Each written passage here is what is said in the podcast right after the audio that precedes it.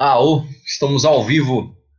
Boa noite, galera. Sejam todos aí bem-vindos, bem-vindas ao nosso podcast do Batera. A gente faz aí toda quarta-feira, no mesmo horário. Eu sou Ian Cucubum, para quem não me conhece. Estou aqui sempre com... Matheus Vasques. E hoje a gente tem hoje. o quê? Um convidado especialíssimo. Esse que está abaixo de nós aqui, Estevam Furlan. Muito obrigado pela presença, mano. Da hora demais receber você aqui. Valeu, valeu. É... Galera que for chegando, vai mandando um salve, vê, digam para nós se estão ouvindo, estão vendo bem. E vamos já desenrolando esse papo. O tema de hoje que a gente trouxe é o lance de humano versus máquina. Vocês vão entendendo essa parada aí para quem para quem nos conhece, para quem conhece o Estevam tem essa peculiaridade aí que a gente vai, vai trazer esse, isso como centro, né? O, o Estevam é um cara que tem uma abordagem diferente da, da que eu tenho, diferente da que o Matheus tem. E eu começaria aí, cara, falando pelo lance que eu vi. Aliás, eu vi tipo, faz uns 20 minutos aí, uma meia hora, um pouquinho mais antes da gente entrar nos bastidores. Eu vi um vídeo seu aí, Estevam, que você explica um pouquinho do lance das drum machines, né? É, você costuma montar as suas pré-produções ali no, pelas, pelas drum machines, né? Bom, antes de, antes de qualquer coisa, conta um pouquinho aí da, da sua história com a Batera. Tem que ser breve, que se contar toda, acho que ela é longa, né? A gente vai é achando ela. E conta um pouquinho como é que você chegou nessa parada das drum machines, do, dos samples de bateria e tudo mais. Beleza? Beleza, beleza. Bom, cara, eu comecei a tocar batera, né? Batera por volta dos 13 para 14, mais oficialmente nos 14 anos ali. Comecei a tocar, tocar na igreja. É, era um grupo de jovens. Cara, o que me fazia estar tá lá era a música, né? É, 100%. Não ia muito para rezar, né? Mas é, eu tinha facilidade de, de, sacar as coisas, né? De, de, eu tinha um bom ouvido já. Acho que que minha mãe era pianista, eu toquei, fiz algumas aulas de piano quando era mais novo, né? Então, o, o, meu primo que coordenava tudo, né, o Plínio, ele me colocou na parte da mesa de som e falou, olha, esse aqui me mostrou um pouco ó, as frequências tal, né, esse aqui é o ganho, me mostrou os parâmetros, só que, cara, o tempo todo eu ficava assim na bateria, o cara tocando eu ficava assim, caralho, velho, que muito louco, puta barulheira, que animal, né, cara? e aí, sempre que dava um tempinho, eu falou, oh, posso ir aí tocar? Ou posso brincar um pouquinho? Né? Aí eu sempre tocava tal, aí teve um dia que o batera falou, meu, leva a batera pra sua casa, você não quer levar essa semana? Pô, tô de saco cheio, mano, estudar, já decorei todas as músicas, tá? Falei, pô, claro que eu quero, né, meu? Montei ela na sala da minha casa, assim, fiquei tocando, meu, umas oito horas por dia, todo dia, assim, o que eu sabia de pouquinho, em uma semana, meu, deu uma evoluída tão boa, assim, né, porque eu fiquei tocando muito. Aí me chamaram para tocar direto lá e eu comecei. Eu comecei a levar a bateria toda semana, todo dia eu, era 8, 10 horas por dia, assim, ó, os basiquinhos para para firmar mesmo, né? E aí, meu, aí depois eu comecei a fazer aula com 16 anos, lá na BEG, Escola de Música e Artes, lá em São Paulo, que é Bateras Beach, freguesia do UOL hoje. É onde o Aquiles tem um, um QG lá também. Cara, é, a galera lá é sensacional. Considero meus amigos aí até hoje, né? E, cara, o Itself, por conta do Itself, minha banda, eu comecei a fazer essas drum machines. É, o Ricardo ainda morava aqui, né, na época, a gente fez, começou em 2005, itself, e ele foi para a Europa, foi morar lá em 2009. E a gente já tinha feito um álbum, né, já tinha meio que, praticamente já estava perto de lançar, e a gente lançou quando ele estava lá, em 2010, o primeiro álbum. A gente fez uma turnê em 2010, 2012, outra turnê europeia, 2013, outra turnê. Já tinha passado por mais de 20 países. Cara, foi muito legal. 2013 a gente pegou muito festival bom, cara. O negócio tava ficando quente, assim, né? Tocou na Ucrânia, cara. O leste europeu, tocamos em quase todos os países ali. Finlândia, Rússia, puta. Rodamos bastante ali. Da hora. E em 2013 a gente conheceu o estúdio onde a gente gravou, que é o Hertz, Hertz Studios na Polônia, é onde grava o Vader, Behemoth, é, Decapitator, pô, várias bandas de death metal passaram por lá, né? Os caras bonzinhos aí. é, só, Só o pessoal que, que reza bastante em casa. e, e aí a gente falou, pô, meu. Vamos, aliás, em 2012 a gente passou, né? E aí eu conversei com o Ricardo, pô, vamos, vamos em 2013 a gente volta pra cá e grava, meu. Já vamos compor. Não, demorou, pá, vamos aí, né? Festa, oba, oba, vamos gravar, empolgado, mano. Estúdio animal, muito louco. Ano que vem já tá programada a turnê, vamos gravar.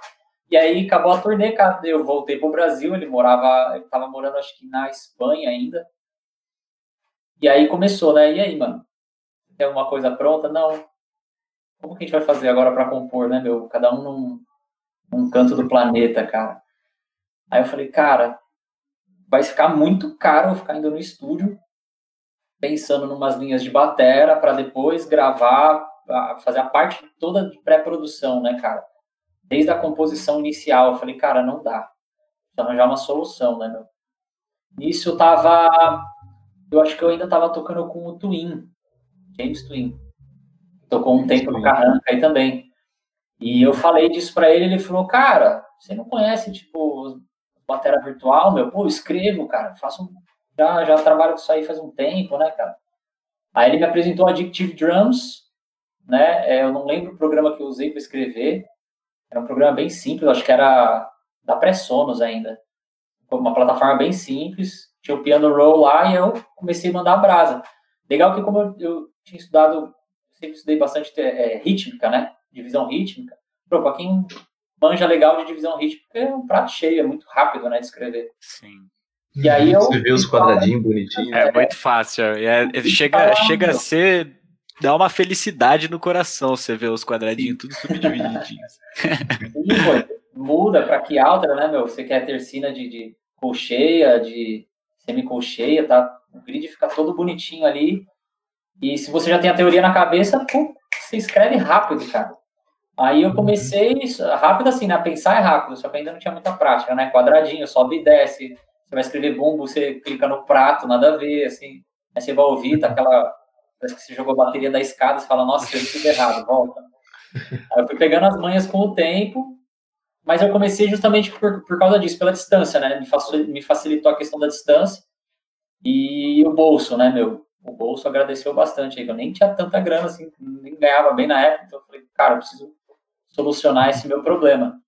E aí a gente compôs o disco, Vou falar rapidinho disso agora, que está rolando nesse momento uma campanha é, internacional.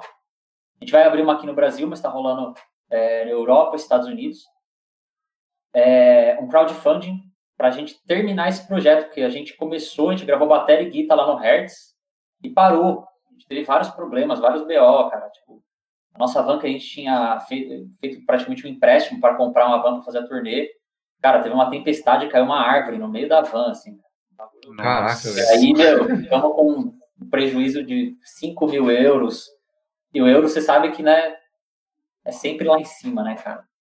Fora seguro e os caramba que nada resolveu. Cara, a gente entrou numa, num mar de dívidas, assim, que fala, meu, não dá, não dá, estamos com muita coisa para resolver. E a gente, a gente, acabou parando, né?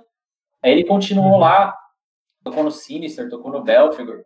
E agora na pandemia ele saiu do Belfegor e falou: vamos voltar? Eu falei: vamos. Só que eu tô mais quebrado do que naquela época, né? O que a gente vai fazer? e aí ele falou: cara, vamos partir para esse lance do crowdfunding. Eu falei: ah, meu, bom, a gente tá parado, né? Como que vai fazer? Ele falou: meu, vamos resolver. E aí ontem a gente bateu a meta, a meta mínima. Então, assim, o projeto vai sair com o Steve de Jorge no baixo é, eu vi ah, essa parada, mano. Cara, na, ontem, ontem eu fiquei assim, uma hora catatônico, assim, puta, bateu, cara, eu não tô acreditando, cara. Fiquei em choque, assim, meu Deus, né? Eu tenho um, um álbum gravado com uma lenda, né, cara? Porra, pra caralho. E vai ter uns outros caras monstros aí, né? Vai ter orquestração, então a gente vai. Essa meta mínima vai ser para pagar tudo, que deu muito certo, né? É, ainda vou ter que compor a voz, porque nesse projeto eu canto e toco batera. E, e ainda vou ter que compor, gravar, enfim, vai ser para custear tudo e lançar, né? Aí a campanha aqui do Brasil vai ser justamente para dar continuidade. Uhum. Da hora. Massa. Pô, Massa. muito foda. muito foda. Chegamos no bom ponto aí. Ao pontinho das drum machines. Vai, Matheus, lança suas perguntas, cara. É, então, chegando seguindo nessa linha das drum machines, cara, eu tinha eu tinha uma, uma questão para fazer para você, tipo, assim, eu já ouvi algumas gravações sua e suas, né? Já conversei, tipo, o Ian conhece bem o seu play, a gente já já conversou sobre você em, em algumas conversas que a gente teve sobre as nossas abordagens e tal. E eu queria saber, cara, como é que, como é que você se prepara mesmo para uma gravação? Você curte ter tudo escritinho, tudo já detalhadinho e fazer exatamente aquilo que você tem planejado? É, você se, se liberta mais para explorar outras ideias? É, fala, fala um pouco sobre isso aí, tipo, como é que, como é que você se prepara para gravar? Sim, bom, vou pegar o, o exemplo aí da, da, última gravação que eu fiz foi com o Tribal Screen. A gente gravou três músicas e, assim, eu, eu, eu fui o último membro, né, a entrar na banda. E os caras já tinham algumas coisas meio mastigadas, assim, né, tipo, os riffs já escritos, algumas coisas meio que no Guitar Pro ainda, aquela baterinha bem Guitar Pro, bem sem vergonha, assim, né? Sim. A gente ouve daquele mal-estar, assim. e, e, aí eu falei, meu, manda só guitarra para mim, pode ser pelo do Guitar Pro mesmo, quero montar batera. E aí, pô, já, já tinha experiência desde 2012, né, cara? Eu nunca parei de escrever, com Baissares, Carranca, às vezes me chamavam para compor algumas linhas de bateria, então eu faço esse trabalho há muitos anos já, né? E aí, cara, é, quando os caras me mandaram, eu escrevia e toda, toda eu ia mandando, né? Os caras, ó, oh, muda aqui, pô, acho que ficou muito extremo, né? Eu sempre tenho cabeça meio para cima, né? De querer fazer blast beat em tudo, tuca-tuca em tudo, desgraçar a música inteira do começo ao fim. E aí os caras falam, não, peraí, diminui aqui, tal, tal, tal. E aí a gente foi ajeitando, e isso é muito rápido, né, cara? Traz uma praticidade, praticidade assim, muito animal, cara. Você renderiza a bateria, já manda pro cara, cara, o que demora é a composição, né? Eu gosto de ficar ouvindo riff, experimentando várias, várias levadas, é que eu gosto mais, eu deixo e mando, né? E aí depois, cara, eu sou bem aberto em questão quanto os caras da banda, assim, né? Por isso que eu mando e falo, e o que, que vocês acharam? Os caras falam, não, diminui aqui. Aí o outro cara fala, gostei. Eu falo, e aí, vocês que decidem, não vou decidir porra nenhuma. Decido eu aqui e depois eu me viro no, no estúdio, né, meu? E aí depois que tem tudo pronto, aí eu começo. Aí eu começo a ouvir pra caramba, não, não curto muito escrever. Eu gosto mais de escrever quando assim, não que eu curta, né? É mais uma necessidade, quando assim eu pego algum trabalho que tem muita música, eu tenho pouco tempo para tirar. Aí eu dou uma, né, eu escrevo algumas coisas, é uns grooves principais, eu meio que faço um mapa, não chega a ser uma partitura mesmo, eu escrevo mais ou menos os grooves, vou escrevendo, né, quantas vezes repete, em que tempo entra a virada, escrevo mais ou menos a virada ali para lembrar, né? E eu tento puxar sempre o máximo memória, cara. É o menos escrito possível, assim. Da hora. Aí, não, é, eu tinha uma, uma impressão diferente. Eu achei que você que você tinha as coisas mais escritinhas mesmo. Mas da hora saber que você também, tipo, você vai no flow também, ouvindo pra caramba o som Sim. e decorando a estrutura do negócio. Massa. Legal, é, cara. Tanto, tanto que o, o, assim, né, quando a gente terminou é, de compor, a gente compôs as três músicas em 15 dias. Cara, muito rápido, cada, os caras são de Santos, né? O, o Guito Baixista de Santos, o vocal tá em Minas e eu tô aqui em Campinas, meu. 15 dias tava três som, três puta som pronto em tudo, assim, vocal, batera, guitarra, baixo, todos, todos os arranjos, né? E aí deu um mês, os caras falaram, vamos gravar em um mês. Aí agendamos no estúdio, pá, em um mês já tava. Só que como eu não tenho bateria, aí eu começo a ir pro estúdio para me preparar, né? Aí eu preciso pelo menos de umas seis vezes na bateria, tocando na pegada mesmo as coisas para sair com pegada, né? Bem precisão ali. Gente, mesmo editando, a gente sabe que, meu, não dá para você tocar meia boca, né? Tem que tocar o melhor possível para edição sair firme também. Sim. É, é muito massa isso, né? Até queria fazer um comentário que é, é eu, eu, por exemplo, eu, eu fico meio encanado com edição, assim, que às vezes eu acho que a edição ela é capaz de tirar a nossa intenção enquanto músico mesmo, né? Enquanto approach de um groove, tipo, se você se você intencionalmente pensou um groove um pouco mais para trás para encaixar, tá ligado? Tipo, às vezes eu, eu, eu fico. Eu, eu acho que, que as coisas têm que sair mais no play mesmo, assim. Tipo, a gente tem que tocar bem, manja. E é, a gente não pode depender da edição. Então, porra, muito massa. É muito massa ouvir o, o, o seu processo. Muito massa mesmo. Bom, tenho perguntas também. Pode?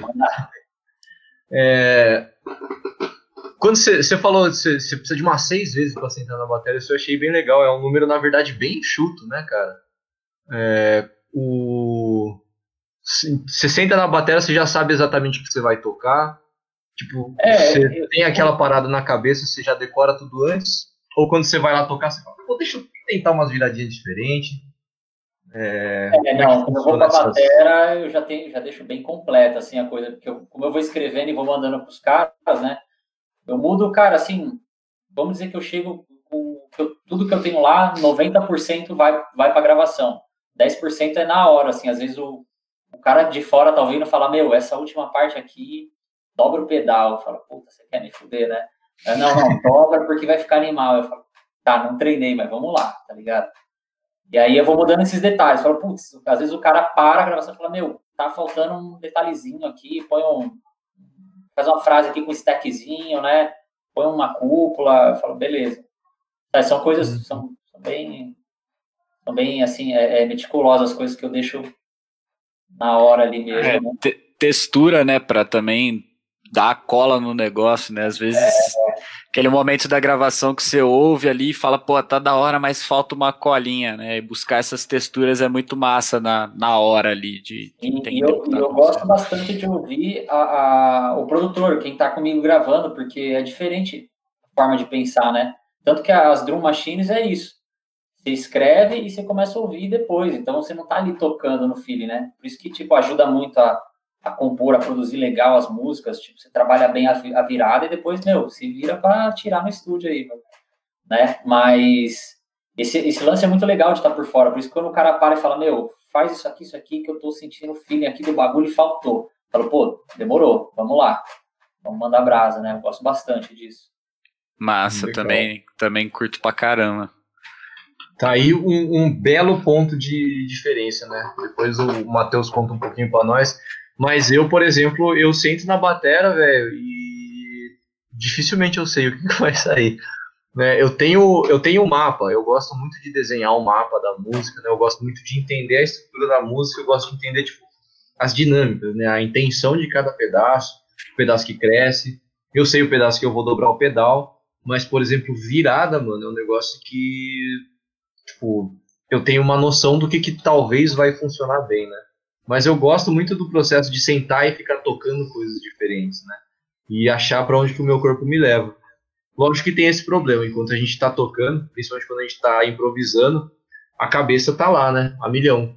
Então a nossa, o ouvido quase que fecha, né? A gente não, não tem muita capacidade de se julgar enquanto tá tocando.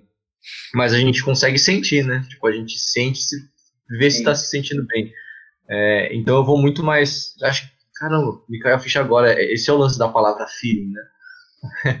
a gente é realmente bem. olhar para como a gente se sente quando a gente está tocando, né? Exato. E aí eu gosto de tocar várias vezes e gravar, aí eu começo a filtrar as ideias. Mas mesmo assim, quando eu sento para gravar, eu ainda não tenho aquela certeza do que, do que, que vai sair, né? Então, é tipo, com certeza muito mais do que seis vezes que eu sento na bateria. Porque o meu processo de composição também é, é ali sentado na bateria, né, normalmente. É, por isso que eu quis trazer esse contraste entre a gente, né, do humano versus máquina. Inclusive, você falando aqui, eu tô, eu tô no processo de composição com o Sangre, é uma outra banda que eu, eu entrei aí. Inclusive, entrei no começo do ano, um monte de show marcado e. Bom. Bom, né, cara? E agora a gente tá compondo um single. E, cara, a gente tava. A gente começou a compor tocando. Cara, e fazia, acho que, sei lá, mais de 5, 6 anos que eu não compunha dessa forma, né, cara? De entrar no estúdio e ouvir o riff, tocar. Na hora, é, né? É, inclusive, eu me senti até enferrujado na hora de criar uma frase, por exemplo. Falei, nossa, falei, não, peraí, mano, eu preciso pensar muito antigamente, cara, quando eu tava o tempo todo estudando muito na batera, né? Porque hoje eu tô sem batera em casa, então só vou tocar no estúdio, pratico um pouco no pad, né? Não é a mesma coisa que você tá ali, né? Improvisando nas peças, pensando já com as peças prontas na tua cara, né, cara? E aí, meu, na hora que eu fui começar, eu falei, peraí, mano, peraí, peraí, peraí, peraí, deixa eu pensar numa parada aqui. Não, não, improvisa um negócio. Eu falei, não consigo, mano. peraí, cara, eu tô duro, velho. Né? Aí, tipo, terceiro ensaio, o negócio vai melhorando, né? Vai, vai voltando aquelas memórias de tocar, de estudar, mas é outro processo, a cabeça funciona de outra forma, né, cara? Pra compor assim. Sim. É, muito louco. O me, a, a, minha maneira de, de pensar, ela se aproxima um pouco mais com a do Ian, assim. Eu sou um cara muito. Eu gosto de, tipo, ouvir muito som. Muito, muito, assim, exaustivamente. Ouvi seguido várias vezes, porque eu fico com as ideias, com as, com as pequenas ideias de coisas que estão acontecendo na música. Então, se o cara me mandou um, um, som e aí, tipo, tem o baixo, tem a guitarra, tem a voz, mas tem um synthzinho bizarro fazendo alguma coisa lá atrás, eu, eu gosto de prestar atenção nessas ideias, porque na hora que, eu, que eu sento para tocar, as minhas ideias de condução, de preenchimento, elas vêm naturalmente baseadas naquele flow que eu, que eu fiquei ouvindo tantas vezes da música, né? Eu também faço mapinha, também estruturo, né? Tipo, é, eu tenho meu esquema, já mostrei pro, pro Ian meu esquema. Eu faço mapinha com um pauzinho, assim, eu vou desenhando. Cada quatro compassos eu vou desenhando os pauzinhos, contando compasso. Funciona. É, então. Também. E aí eu, faço esse mapinha e fico ouvindo exaustivamente. E aí, quando eu sento é, para trampar as linhas, é, eu, eu, eu toco, toco, toco exaustivamente, exaustivamente, e assim, muitas coisas ficam, é, ficam bem estabelecidas. Tipo, tem coisas que fixam muito bem, eu sempre faço a mesma coisa. Mas tem trechos que eu me permito é, sair da casinha, assim. Então, tipo, alguns tipos de virada, alguns momentos específicos da, das músicas, eu deixo para o que vier na hora veio, saca? Então, tipo, falo, ah, é, essa parte eu gosto do feeling de quando eu tô improvisando, então eu vou deixar pro, pro, pro improviso, manja. É, então eu, eu, deixo bem livre, assim, bem livre. E, e, até uma coisa que, que eu ia comentar contigo, que eu acho que fica massa pra gente falar nesse, nesse podcast, é o, para conseguir uma liberdade massa também de, de fazer isso, né? De, de chegar e conseguir improvisar nos riffs de maneira clara e, e, e, livre, é muito massa estudar com loops, cara. Eu tenho feito, eu tenho compo, composto loops com o tecladinho aqui, tipo, então, sei lá, eu penso em pequenas melodias de 5, 7, 9, 11, saca? É, e, e toco ali no, no Logic, gravo e fico tocando em cima. Então você, tipo, acaba desenvolvendo uma liberdade muito grande de improvisar em cima dessas, dessas ideias, né? Então acho que, que é um jeito massa, assim, de, de também se, se libertar para, para poder, tipo, encarar o improviso mesmo, assim, falar, mano, o que vier né? veio. É. Legal. Boa. Eu tive. É, achei interessante também. A minha abordagem sempre foi mais de, de, de, tocar. tocar improvisando, né? Até o ponto de começar a entender que isso, é, na verdade, é bom, mas é ruim também, né? Acaba causando uns problemas do tipo. Define aí o que você vai fazer, velho. E na hora de é. gravar, o, por exemplo, quando eu fui fazer o, o Remains of the Past do Cadabra, né? É, ele é inteirão, meio trechão, né? Porradão, porradão, porradão. Então tem muito tumpá, tumpá, tumpá. E aí eu acabo mapeando meio que, ah, essa é a parte do tumpá, tumpá. E essa é a parte dos tonzão King Kong, né? e aí acabava que, tipo, ia muito do dia. E a, o, a sonoridade de cada música era muito mais afetada pelo meu dia do que pela música. E aí antes de sentar pra gravar eu fiquei, caralho, uma música ela tá sempre soando igual que a outra, né? Tipo, isso é um problema, né? Porque eu quero que cada música tenha uma cara, não que todas tenham a minha cara, né? É, e era bizarro isso, assim, tipo, às vezes em um dia todas as músicas tinham uma cara e aí em outro dia todas as músicas tinham outra cara, assim, né? Por causa de, do, das ideias que eu tava trazendo, que, que eu tava estudando. Aí eu comecei a noiar um pouquinho mais o, o Paulo lá começou a puxar bastante minha orelha também, né? Tipo, pô, velho, tenta, tenta deixar isso aí um pouquinho mais claro. E aí no último, no último CD que a gente começou a trampar, antes da coisa explodir toda, mas a gente começou a trampar no outro disco eu tava escrevendo, né? Aí eu entrei nesse processo de realmente, pô, então eu vou escrever tudo, né? Eu quando eu comecei a, a, mexer com composição de bateria, eu fazia tudo no Guitar Pro, né? Mas eu falei, pô, deixa eu, deixa eu montar aqui no, no Ableton, no Piano Roll. E, cara, tipo, eu, eu acho que o, a, a, o que você descreveu aí de travar, incrivelmente é o que aconteceu comigo também, né? Eu ficava ouvindo o riff lá e aí, aí eu ia escrever e eu falava, mano, mas não sei o que eu faço aqui, cara. Tipo, Onde eu ponho essa caixa? Onde é que eu ponho? Aí eu tinha que sentar na bateria, e ficava tocando e eu falava, qual ideia que eu vou pegar, saca? E aí, isso aí foi, foi meio bizarro, assim, né? Eu, eu acabei me travando desse lado. E também tem essa parte, né? De realmente conseguir onde é que clica, essa parte é difícil. Mas realmente ajuda bastante, né? Mas o, o... você precisa realmente desenvolver um processo de pensamento, né? Pra... Então são é, processos é bem, bem, divergentes, né, cara? É. Isso é, é super interessante. Acho que chegar no meio termo é uma parada saudável. É. É um belo desafio, aliás. Não, totalmente, mesmo porque a gente é, a gente acaba sendo bastante acomodado, né, em, nas coisas que a gente tem mais facilidade e a gente acaba se deixando é, levar pelas coisas que a gente tem mais facilidade, esquecendo que a gente pode ser muito mais completo se a gente estudar as coisas que a gente tem dificuldade também, né? É, então, tipo, esse negócio do piano roll também, tipo, eu mexo com o Logic no, aqui em casa, né? E o Logic tem um piano roll de, de programação de batera bem legal, assim, parecido com o do, do Ableton também. E, e, cara, é muito massa. Mas eu, eu me, me pego também batendo cabeça, às vezes, como o Ian, porque às vezes eu me julgo. É, eu sento para escrever, eu, eu, eu, começo a lidar como se fosse um joguinho. Aí falo, nossa, que virada legal, olha que, aí, que bacana, saca? E, e aí, tipo, você vai. Aqui agora, é, é, exatamente.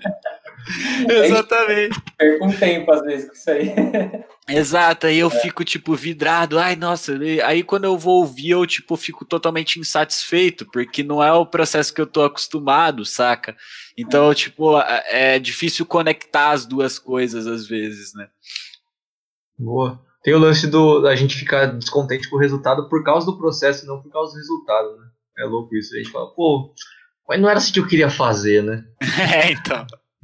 É, interessante. É, teve, teve, casos assim de eu escrever, cara, so, tá soando muito legal, assim, né? Falei, todo mundo gostou, mas chegar na hora de tocar não ficou nada confortável, ficou estranho. Eu falei, cara, não vai rolar. Tipo, não Tem tá, que mudar. Tá, a mecânica tá estranha, sabe? Não tá. Por mais que você hum. fique, tipo, não é uma coisa assim de. Não é que tá difícil, mas não, não tá sabe, a, a, sua mecânica não tá gostosa, não tá vindo feeling na hora ali, sabe? Sim. Você fala, mano, vou fazer algo. não tá pedindo aquilo, né? Próximo, exato. É. Ah, pra, isso acontece. Próximo de sonoridade que fique legal a mecânica, né?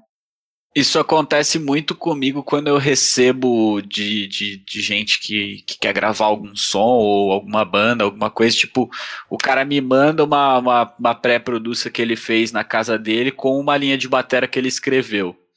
E, tipo, quando isso acontece, a, a minha primeira reação é, é, tentar ser o mais fiel possível ao que o cara imaginou. Afinal, a música é dele e ele imaginou um trem ali de batera que ele, que ele colocou na, nessa pré-produção de guia, né?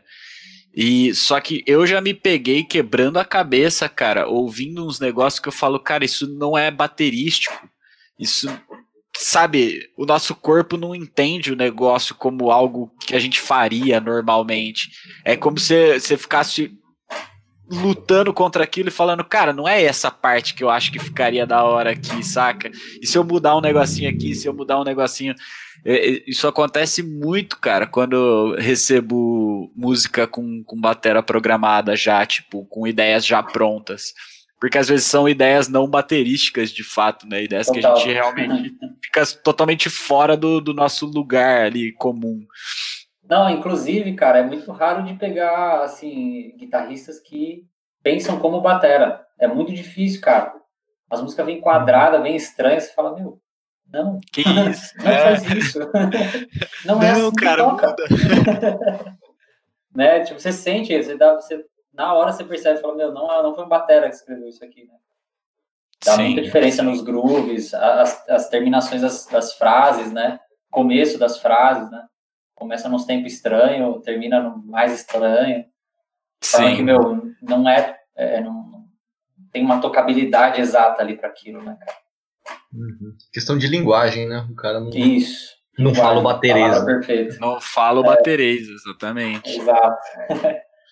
Interessante, interessantíssimo. Nessa, nessa onda de ficar escrevendo as linhas de bateria, eu percebi que eu tinha muita dificuldade de tocar as coisas que eu escrevia também, né? Que eu chegava num ponto que eu ficava satisfeito com as coisas que eu estava escrevendo quando era uma coisa que eu falava, uau, isso aqui ficou bacana, ficou diferente. Só que eu tenho mania de escrever coisa que eu não tô acostumado a ouvir, né? Tipo, é, eu vou escrever o padrãozinho do Gutaga, do Gutaga, não, tá chato. Deixa eu fazer alguma coisa um pouquinho mais legal, né? Aí eu e eu tenho dificuldade de pegar essas frases às vezes. E, cruzando com isso, e já puxando para um próximo gancho, eu sempre tive dificuldade com cover também, para tocar o cover, o cover 100%, bonitinho. Né? É, e aí eu sempre meio que me pendurei naquele.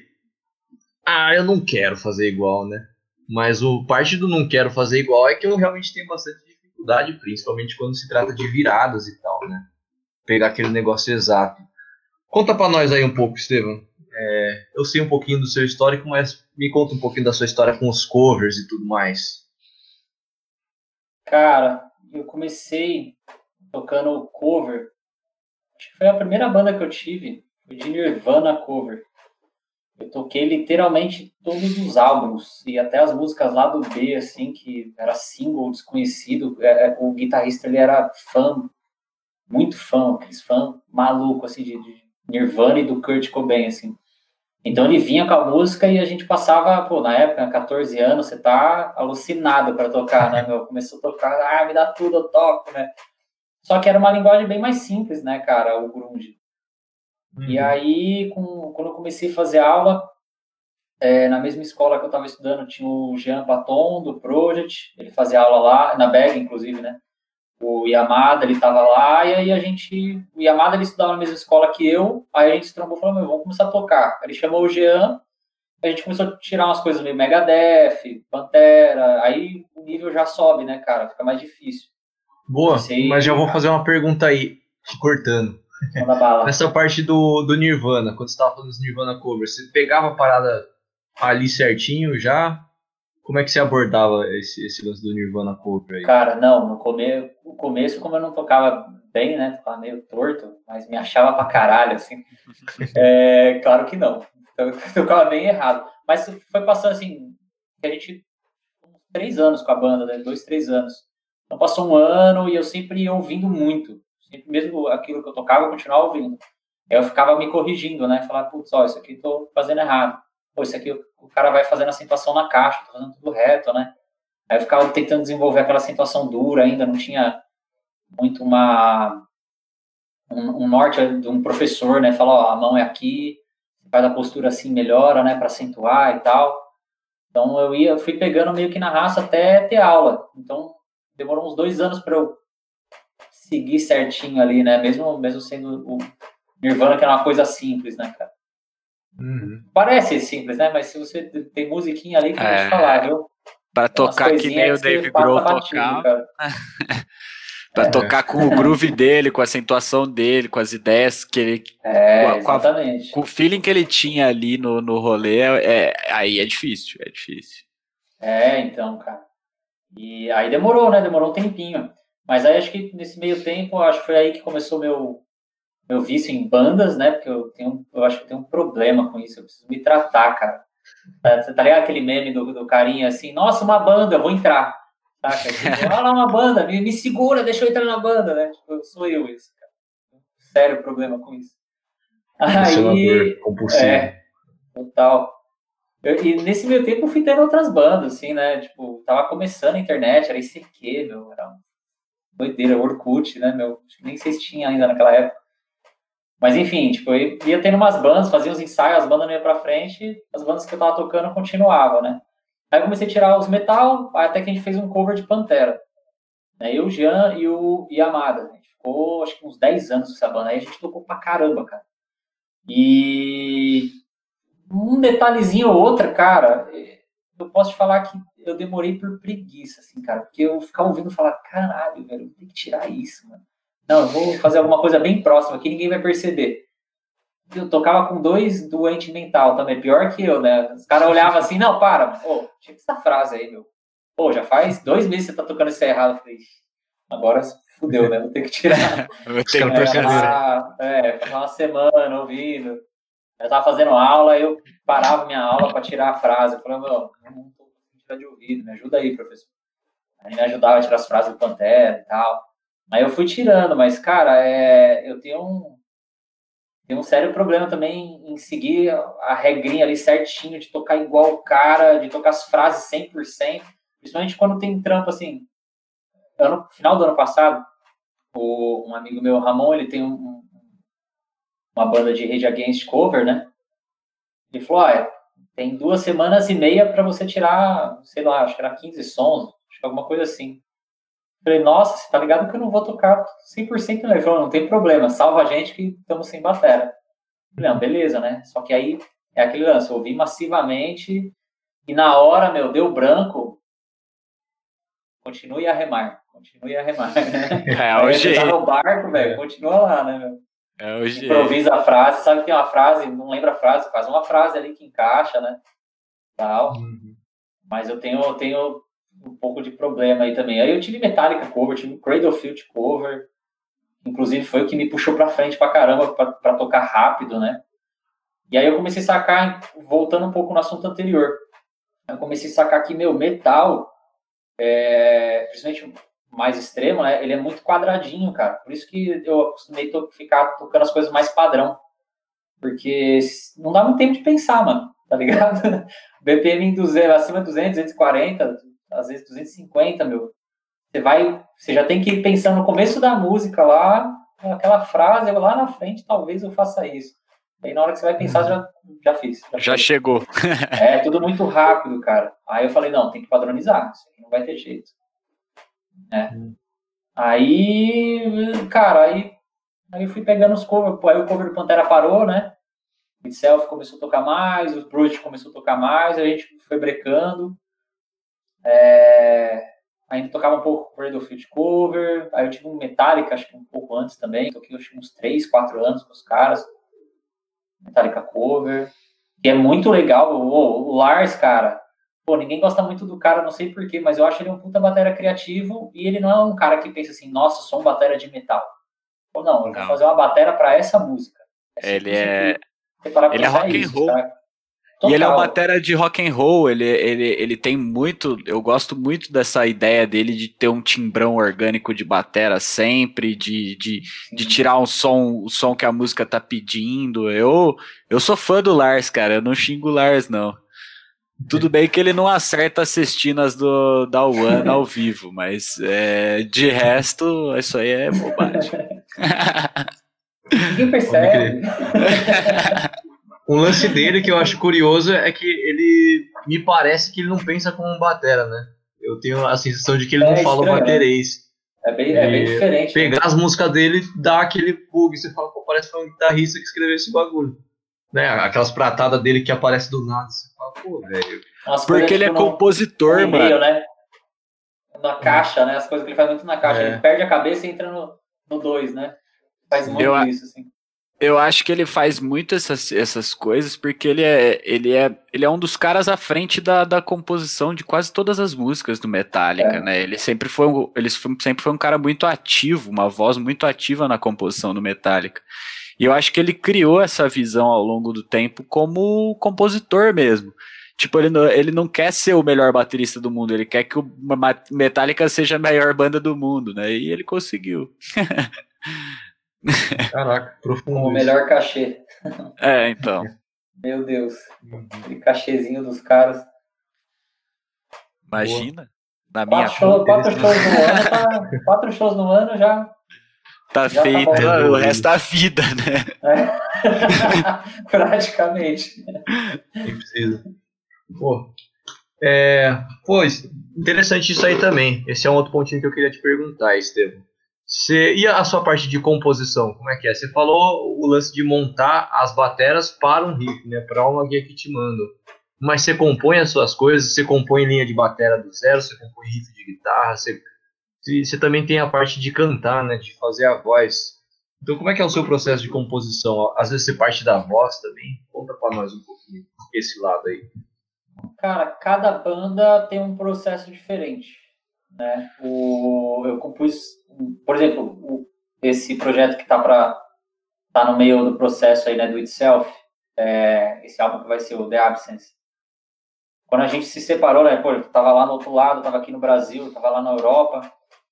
Aí eu falei, cara, eu tenho umas linhas de bateria na cabeça, eu imagino uma guitarra de uma certa forma né? Eu vou escrever a, a, a, música completa e depois a gente vai lapidando, né? Frase, quantas partes repete ou não. Mas a guitarra fica à vontade de fazer o que você quiser aí, né? Vou te mandar a bateria, tem um, eu sempre tenho uma, uma ideia de uma melodia, um riff na cabeça, né? Mas depois eu deixo à vontade o guitar. E foi meio a meio. Eu escrevi quatro, ele, ele me mandou quatro músicas na guitarra, né? ver outra coisa completamente, completamente diferente, assim, cara, coisa que eu nem imaginava. O Ricardo, ele pensa, não é fora da caixinha, é fora da caixinha que fica fora do planeta, assim, cara. Nossa. né, aí, e aí quando ele me mandou, eu falei, não, vou arregaçar também, você vai ver. Aí entortei pra caramba, falei, não, isso aqui vamos fazer em sete e tal, já comecei, né, a atrapalhar a vida do guitarrista. Aí, meu, o itself é, é, é, meio diferente, a gente pensa bem fora da casinha e é tudo muito rápido, né? Depende tudo lá em cima. O Dying Silence, que acabou virando Carranca, eu, a gente compunha muito como, assim, a batera era meio que o centro da música, assim, era tudo muito rítmico, né?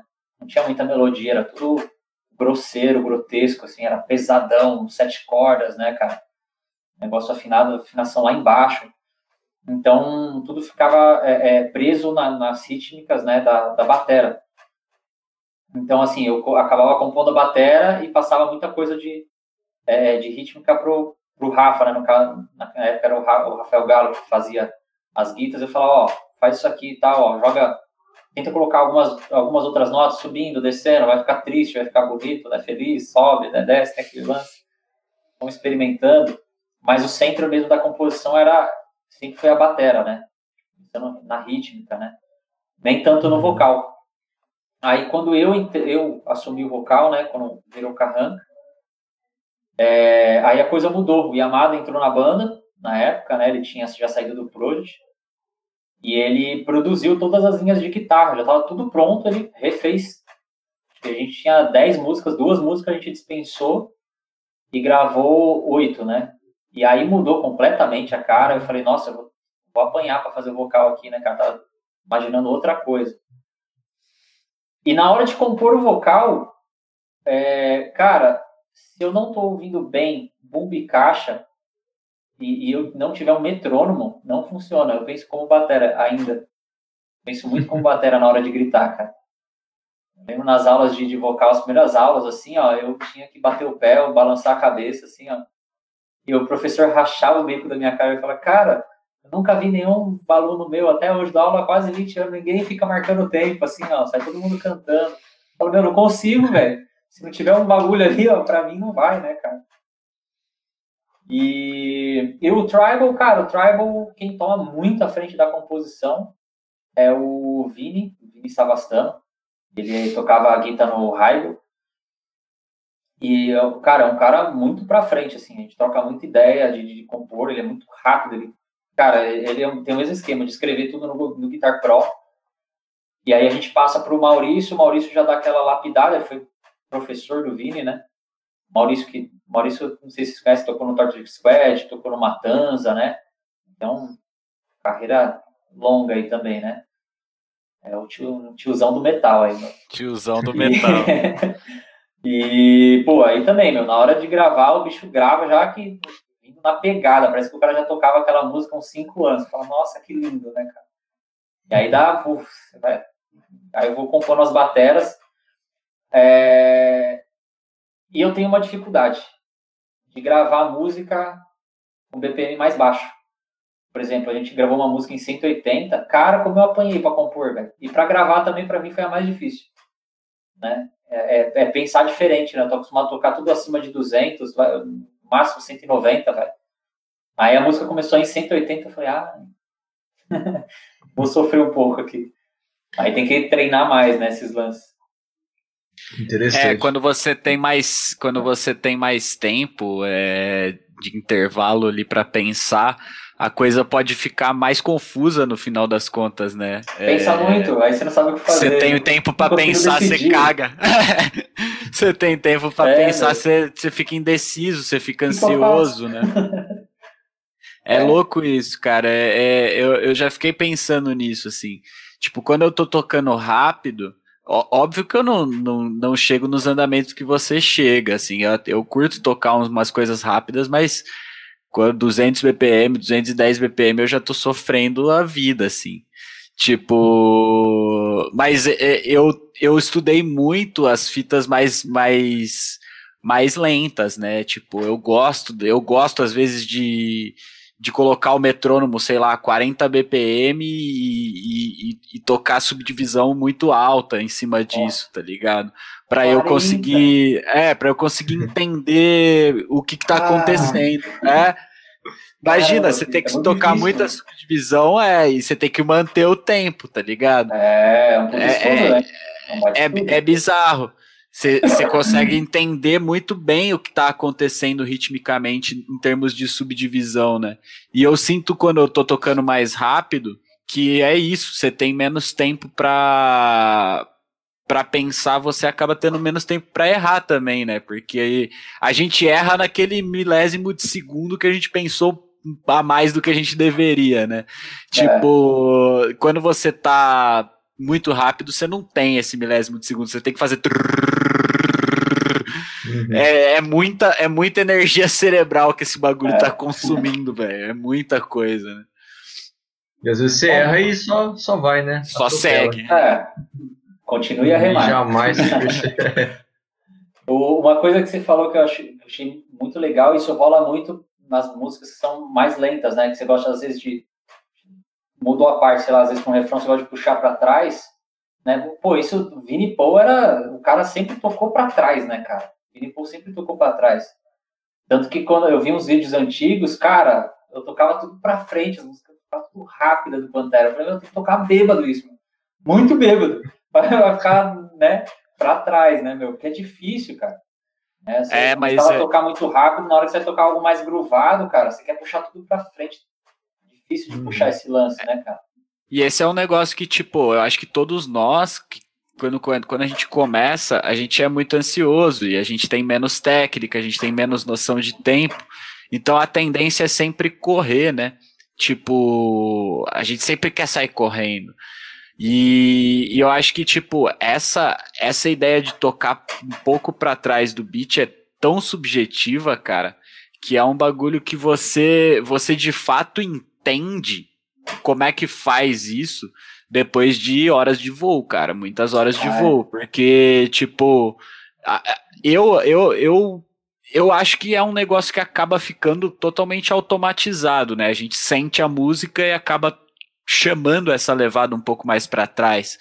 Mas é quando você é moleque ali, tá tentando, tipo, sistematizar, Ixi. racionalizar as coisas, mano, não sai. Você não vai conseguir tocar Tudo um pouquinho para trás. Você vai é, pra frente. O, o, que, o que ajuda muito é programar o metrônomo, né? Que, a, por exemplo, tem umas músicas do Sangue logo que eu entrei, que o refrão, cara, cai uns 30, 40 BPMs, assim, tá. Aí eu ficava, nossa! Aí tem que ficar ouvindo e tocando, ouvindo e tocando, ouvindo e tocando. Hoje, hoje eu não preciso tanto do metrônomo, né, cara? Eu consigo puxar para trás na hora que precisa.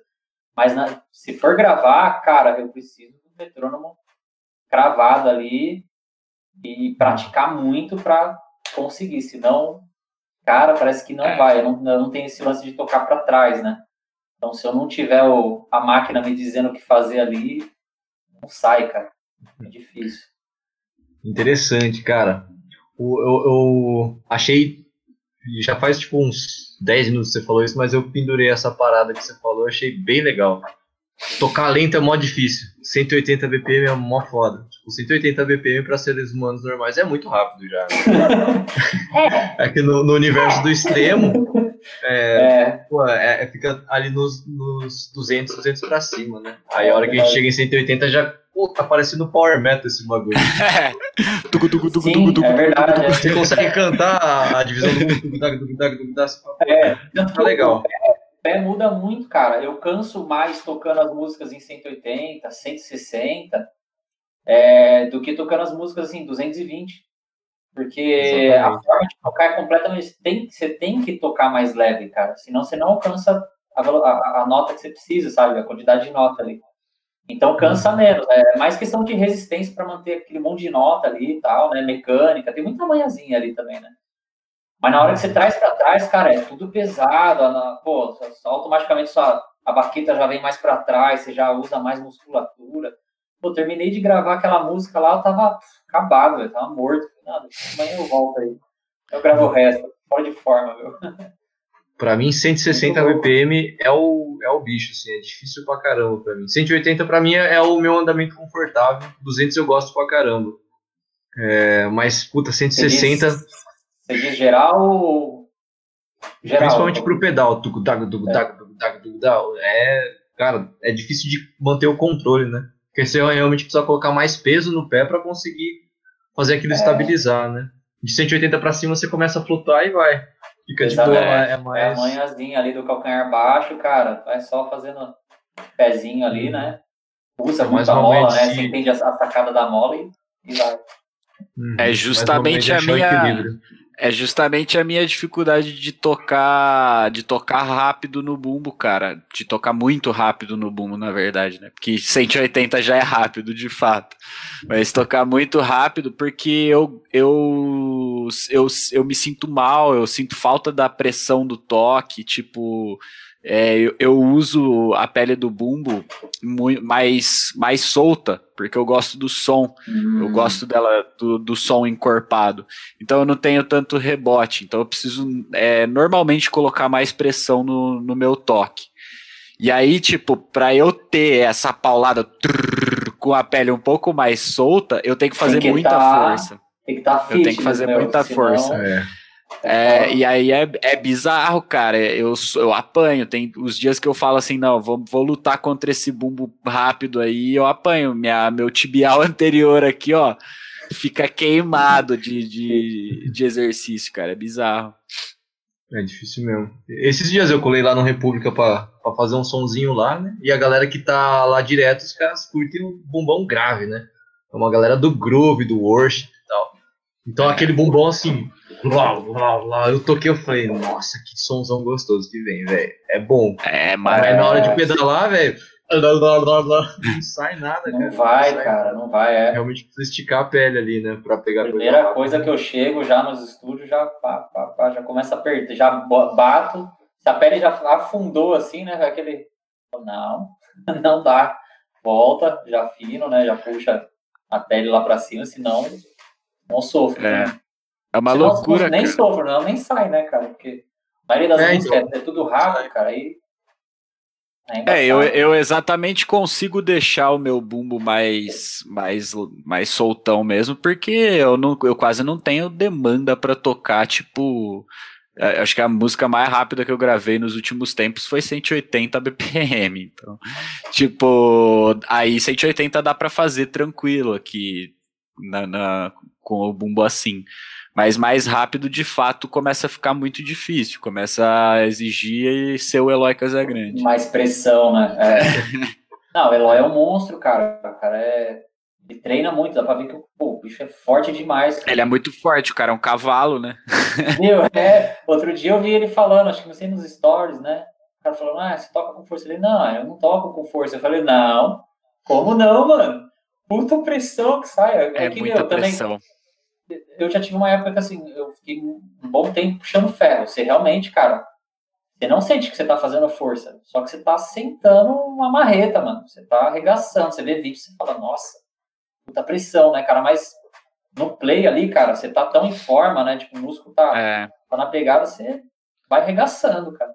E, eu, e o cara, mano, Eu conheci ele quando ele tinha 13 anos, ele era menor que eu, magrinho, cara. O cara tá um, é. um fisiculturista, mano. Tá louco. Graço, mano. É. E, é, então qualquer, só um movimentinho de calcanhar dele deve, sei lá, velho. Eu deixei meu, deixei meu voto aí pra ele de melhor baterista de metal aí do, do ano 2020. Tá rolando? Tá rolando, depois eu passo pra vocês a votação. Legal. Boa. Bom, bom demais, cara. Que mais? Que mais? Temos mais Cara, alguma, eu tenho eu tenho uma pergunta para vocês, uma coisa que eu sofro assim. Uma parada que eu sofro muito assim. Antes antes de entrar no estúdio, meu, a gente fica ouvindo, ouvindo, repassando, refazendo a música e tipo é, um, é quase que maçante assim, né, cara? É, e depois a gente vai lá, toca, e depois tem que ficar ouvindo para fazer a revisão, e tem a mix, a master. Se você pegar assim do zero, sem parada, esse tipo de trabalho, demora às vezes dois, três meses. Ouvindo muito as mesmas músicas, assim. E quando lança, cara, eu não quero mais nem ouvir, cara. Tipo, fala, meu, gente, aí não, isso aí não. Às vezes o pessoal que tá achando, não, vamos ouvir, não sei o quê. Eles não pegaram o processo, né, cara? Não, não, tanta coisa, cara, não aguento mais ouvir isso. Já lançou, já tá pronto, né, meu? Eu não sei se vocês têm esse problema, assim, cara, mas eu preciso ficar pelo menos uns dois meses sem ouvir a parada, assim. Esse, o último processo ainda tive que fazer o clipe de duas músicas, cara. Falar, nossa, não aguento mais, velho. As, as minhas músicas, né, meu? Porque você tá naquele processo muito massivo, né, cara? Vocês têm esse, esse lance também? Fala aí, é, primeiro. Ah, eu tenho que dar uma desintoxicada. Eu canso rápido, na verdade, de som, assim. É... Faz... Tem, tem uma parada, assim, que eu acho que... Na verdade, eu até li pesquisas e eu me defendo quanto a isso, né? A gente para no tempo, a nossa cabeça em gosto musical para no tempo. As músicas que eu gosto de ouvir repetitivamente são as mesmas, desde que eu sou moleque. Coisa nova, assim, eu ouço algumas vezes já... Ah, deu já, mano. Não quero ficar ouvindo várias e várias vezes, né? Aí com banda, assim, também é outra, né? Vou ficar me apoiando nessas coisas pra falar que eu não tiro as músicas direito. Eu fico de saco cheio de ter que ouvir uma mesma música várias vezes para tirar, né? Então por isso que eu gosto muito de escrever. Eu prefiro escrever, ouvir a música uma vez e chá! Aí eu fico olhando pro papel. Hum. Porque eu ouvi ela várias vezes. Aí nesse processo de composição, gravação, mixagem, masterização, é, no processo de mixagem, tipo, a menos que eu esteja botando a mão na mixagem mesmo, mas também é um saco, dá um. É pior ainda. é pior é, ainda. mais eu não gosto muito de ficar é. naquela. Manda aí, manda o recall, deixa eu ouvir, manda o recall, deixa eu ouvir. Eu ouço um pedacinho, ah, tá, tá bom, né? Aí depois. É. Mas eu não gosto desse negócio de ficar remoendo, remoendo, remoendo. Realmente dá, um, dá uma saturada bonita. É. O pior é, é eu... final. Falei, falei.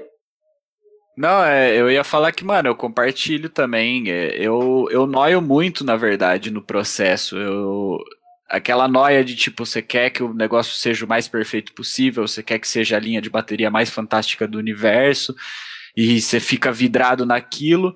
E às vezes você teve uma ótima performance, fez um negócio muito legal, mas você noia. Então, ai, esse pontinho é. aqui tem uma notinha que eu queria que tivesse 10 milissegundos para frente. Tá, tá, ligado? É uma uhum. noia que você tem naquela hora. Que você, que você tipo, se você Só ouvir. Você ouve, né, é, cara? se, você ouvi, se você ouvir o disco daqui um ano, você vai ter esquecido qual era a sua noia e você vai falar: caralho, que do caralho esse disco? Fui eu que toquei? tá ligado? tipo, eu, eu preciso desse distanciamento também, porque eu noio muito em pequenos detalhes que me deixam tipo, de bode em relação ao trampo, assim. Às vezes eu fico meio. Aí eu preciso de um distanciamento para tirar esse bode, para esquecer das noias e poder ouvir com o ouvido relax mais para frente, assim. É, eu, eu, tive um processo há pouco tempo, que foi o, a gravação do Tribal, né, do, do EP. E o Rambo, né, que fez a mix lá, ele, ele falou, cara, eu vou fazer um lance diferente eu não vou comprimir a caixa. Falei, pô, legal, vamos ver como vai soar, né, cara? Eu ouvi, o som dela ficou, ficou, animal. Só que aí, tipo, eu comecei a ouvir mais e falei, tá cortando nota. Tem frase que, tipo, fazer umas coisas com dinâmica junto com o bumbo, né? Então, como o bumbo tá junto, o cara acho que matou minhas ghost note ali, né? Aí eu fiquei olhando, aí tipo, tinha frase rápida que cortava, sabe, a última semicolcheia do tom, cortava. Caralho, o que, que você fez, né, meu? Ele falou, então, eu desenhei o gate. Eu desenhei nota por nota do gate. Pra soar, tipo, bem limpinho, e aí eu não comprimi, ele vem 100% natural. Eu falei, putz, que legal, né? Só que corta um pouquinho da nota. E, cara, aí eu tive que ouvir muito, cara, porque ele comia umas, sabe, pouquinhas coisas, assim, como a música é rápida, passa despercebido. E aí, meu, ouvi, ouvi, cara, várias, às vezes botava um vídeo em casa, falava, ó, eu faço a frase assim, ó, no pad, mostrava pra ele, ah, entendi, arrumava, né? E aí, quando eu tava terminando de fazer o clipe, já tinha lançado e tal, tava terminando de fazer o clipe, eu achei uma duas semicolcheias faltando, sabe? Só que é rápido, né? Faltando a última da caixa, a última do tom, cara. Ficou tipo. E aí eu fiquei tipo, caralho, cara. Eu voltava toda hora assim no clipe e falei, é isso mesmo? Aí eu trocava de fone. Então... Puta, cara, não falei pro cara e já era, já lançou, moiou, né? Aí, aí eu falei pros caras, cara, mano, eu não consigo ouvir o que você tá falando. Falei, tá faltando uma semicolcheia de cada peça, meu. Aí os caras ouviam, ouviam. Falei, Estevam, você tá louco? Eu falei, não tô, velho, ouve o bagulho aí. Ele, cara, que desencana. A gente que toca não tá ouvindo, a galera vai ouvir bem, bem menos, cara. Ah, então vai, vai faltando mesmo. Mas tem muito a ver com o processo, né? Porque quando a gente vai fazer, vai transformar aquela ideia num produto, na verdade, tipo, quando a, a parada começa, a gente vai no que a gente faz a gente se sentir bem, né? Eu gosto de tocar isso, é isso que eu quero, é isso que eu quero ouvir. A hora que começa a funilar, você começa a olhar para o que você não quer. Então, é, todo, todo o seu ponto de atenção é no seu desgosto. Exatamente. É meio, é meio terrível é, isso, né? É terrível. É, é como se você é. entrasse, você entra em estúdio para se criticar, basicamente, né? Pra falar, não, cara, você é um merda. Eu tenho dessas, hein? Eu tenho dessas. Pô, é, eu, eu também. Você é, nossa, eu gravo umas coisas, você é muito burro, cara. Faz isso de novo, mano, pelo amor de Deus. Nos processos de lapidação de som, não faz nem sentido você olhar e falar, vamos olhar os pontos positivos, né? Não tem dessa, é, né? Não. Você quer, você, você quer se criticar, você quer se, se criticar torturar, de, é. de, certa você forma. Quer se torturar, é isso aí. Aí dá essa saturado. É complicado mesmo. Mas bom. Cara, Boa. eu queria fazer uma pergunta para vocês. Ó, vou, vou tô alastrando no tempo, então enchendo o saco, vai, porque eu tô virando entrevistador agora. Vamos aqui. que vamos, vamos que vamos. Eu queria saber é, a importância, é, é, assim, quando vocês estão compondo, vocês vão se preparar, né, também, para fazer um, um álbum, um single, né, um EP, não sei, algum trabalho. É, qual o nível de importância da pré-produção, né? Que isso é um assunto que eu entrando bastante na brisa aí também nos, é, nas aulas, as próximas aulas que eu vou gravar. Não sei quando, agora que essa campanha da Itself deixou eu louco no meio do caminho, mas pretendo gravar na sequência. E eu falo bastante de composição, eu queria saber é, qual a importância que vocês dão para o processo de pré-produção, pré que inclui a, a composição, a preparação do estúdio, a execução, né? É, a escolha do som. Queria saber como que é o processo de vocês, porque cada batera, meu, tem, pensa de uma forma diferente antes de entrar num estúdio, né? É, e é isso aí. Podem, alguém começa. Da hora. Da hora. eu vou tentar ser breve. É, Fala aí. aliás, quando, quando eu fiz a live aí com o Estevão, você me soltou essa pergunta, né? E eu fiquei, cara, depende muito do que é pré-produção e depende muito do, do, do trampo que está sendo feito, né? Mas, principalmente depois dessa, dessa horinha que a gente está conversando, ficou rodando aqui na minha cabeça. Eu tô num, eu tô num dilema moral, né? eu tô me descobrindo nesse processo ainda, de como que é o ideal para mim, de, pô, será que eu vou ficar tocando solto? Será que é legal eu escrever, né? Uhum. É, para as próximas coisas eu tô pensando em escrever mais, em escrever mais porque é o meu ponto fraco, né? E acho que vai me trazer ideias diferentes. É o que eu estava brigando há um tempo atrás. Você, é um, você é uma escrever as Virtual Drums. Isso. Ou partitura ah, tá. mesmo, o que seja, né? Mas não ah. sair improvisando, tocando. Passar um pouco mais pelo processo cerebral de fazer, né? De ouvir, escrever alguma coisa que faz sentido e não só tocar o que eu estou sentindo ali, né? Uhum. É, eu acho que o processo de, de tocar o que, o que você está sentindo é muito, muito, muito importante para você realmente se conectar com a mensagem do som, né? Senão fica um negócio, pá, pelo menos para mim, né? Eu imagino que para você você consegue ouvir o riff da guitarra e você já consegue se conectar com o som e a ideia que você está escrevendo ali na, nas virtual drums já sai conectada com o seu sentimento. Né? Aliás, é uma parada que você fala. É, é. Insight super recente aí de menos de duas horas atrás, né? Eu vendo a, a sua aula sobre humanizar as virtual drums, você fala, vamos pensar no sentimento que você quer passar, né? Você não fala em, você não fala tanto em vou colocar intensidade e tal, você fala, pô, deixa eu vou ver qual sensação que eu quero passar com essa virada. Eu falei, cara, o cara tá Exato. programando uma parada, mas ele tá falando em sensação, né? Não tá pensando é, em. É a, a música, né, cara? É, a, a, música, na verdade, é isso. Inclusive, acho que vocês lançaram hoje falando sobre intensidade, né? Tinha um. Sobre dinâmica, um Instagram, é, sobre, sobre dinâmica.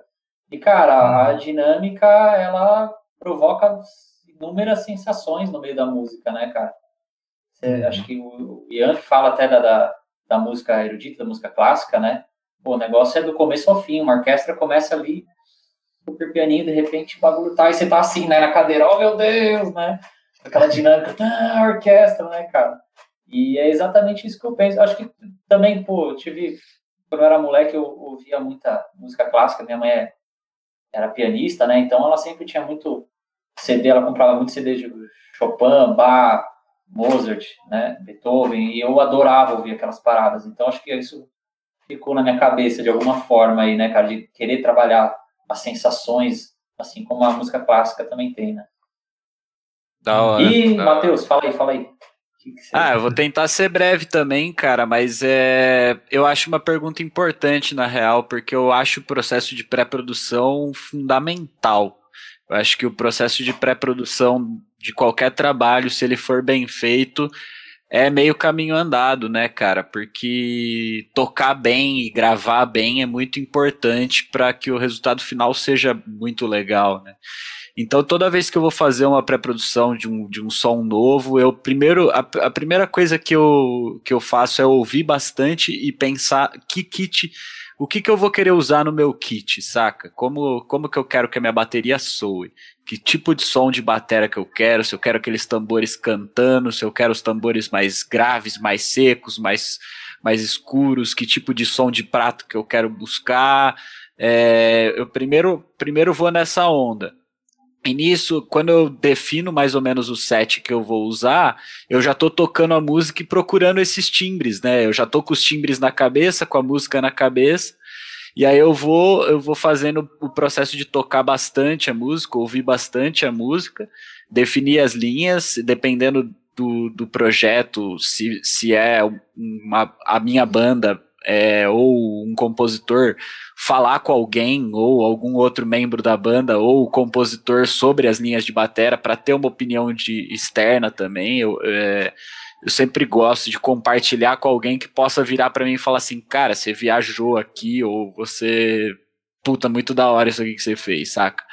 Então, tipo, eu acho bem importante assim todo esse processo de, de, de definir tudo e, e eu, outra parte importante que eu gosto de frisar no, no meu na minha pré-produção é a escolha do a partir do momento que eu escolhi o timbre que eu quero de batera é preparar isso para uma captação massa, né? Para a captação ser de fato fiel a, a, aquele timbre que eu, que eu imaginei, né? Que eu, que eu tenho na cabeça. Então, é, que peles que eu, que eu que eu acho que eu devo usar. Eu, eu já cheguei num, num setup meio coringa, depois de muito tempo fazendo esse trampo, um setup meio coringa que eu sei que é um som de bateria que me, que me agrada, eu consigo trocar algumas peças que que já mudam bem o som e eu consigo ter um, um, bagulho coringa.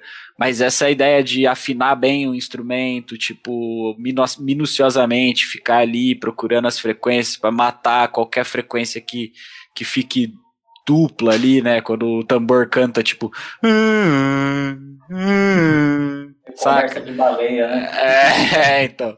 Pode tipo, todo, toda essa minuciosidade de deixar o, o o som bonito mesmo, né? De, de ter um, uma sonzeira de bateria, eu acho que tudo isso faz parte de uma pré-produção e, e, eu valorizo demais esse negócio, assim, eu acho que é importante. Bom. Legal, legal. Conta Mas... você para nós aí, Estevam. Vou voltar, vou virar a mesa aí. Eu quero saber é, a sua então... opinião aí. Pode crer. Cara, na verdade eu, eu tô entrando nessa, nessa parada de pré-produção, né? Quero abordar mais esse processo, né? Entre a composição, é, é, como compor, quais os meios que você vai usar, né? A preparação, a execução, é, a escolha do timbre, né? Cara, esse eu acredito que é o processo que eu mais gosto. Nossa, eu amo esse processo, cara. Eu gosto muito de estar envolvido no meio do processo da criação, né? É, tanto que eu tenho uma falha enorme na, do depois, né? Na hora de lançar o business e fazer o marketing da coisa e vender, cara. Né? Eu tenho uma dificuldade é, enorme com esse outro processo.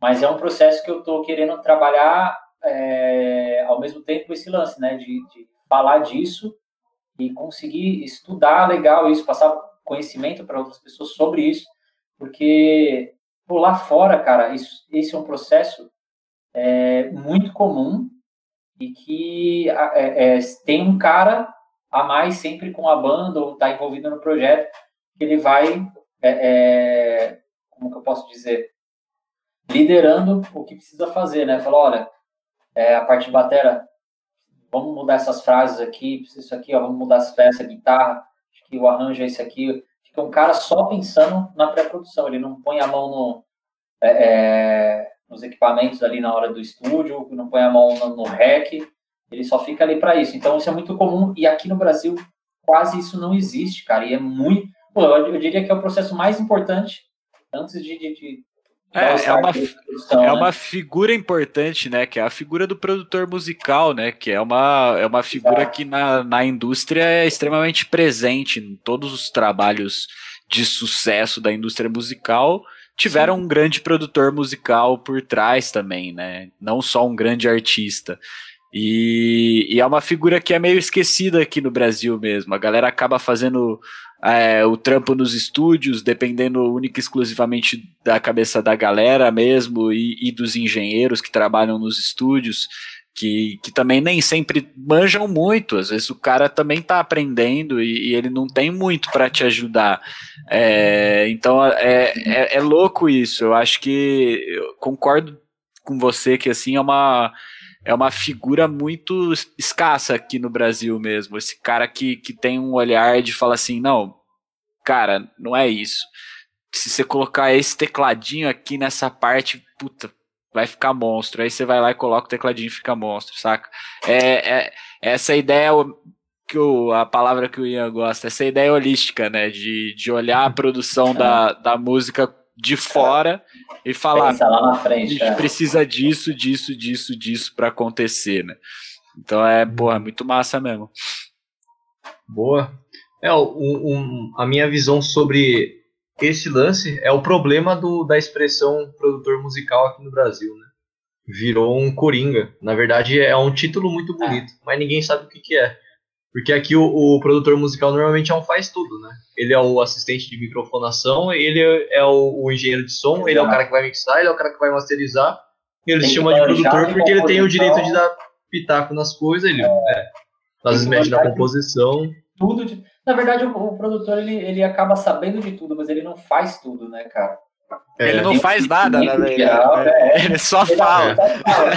É, ó, faz isso, é o cara que dá o pitaco em todo mundo e tá tranquilo. Só que não, né? O cara estudou muito, né, meu? Tem muita experiência, é, trabalhou já muito, né? Então ele já Mas essa, normalmente, normalmente... essa figura que você está trazendo aí do, do produtor, ela realmente aqui no Brasil é bem escassa, né?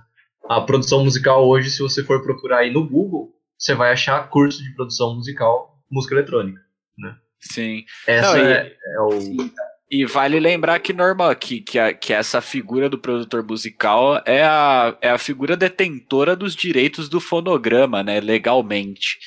Então, se, se alguém assina um som enquanto produtor fonográfico, né, produtor musical, é, esse cara é detentor de, de uma, uma fatia grande dos direitos, né, junto com o compositor. Do, do fonograma. É, então assim, é, é, muito, é muito louco isso, porque a desinformação sobre essa figura também faz com que muita gente seja explorado aí nesse mercado, né? Uhum. Boa. Pode crer. E, cara, o que, que define um produtor musical? Ele precisa necessariamente ter uma formação ou é um cara que, tipo assim, manja tudo, faz tudo e fala, meu, eu sou um produtor. Ele precisa ter um registro, ele precisa ter uma formação que faz um, produtor ser um, um cara ser um produtor musical. É, eu, eu bati nessa pergunta porque no momento que eu resolvi trabalhar com música, eu falei, eu vou ser produtor musical, o que, que eu preciso fazer? Sei lá, bicho. Não sei, acho que eu vou fazer uma faculdade de música. Né? É, uhum. Mas acho que como qualquer, qualquer outra carreira, né? Quando a gente passa a entender mesmo, é fazendo, né? Nenhum título vai te dar, vai te dar o, nenhum título formal te dá o título. É, é resultado, né?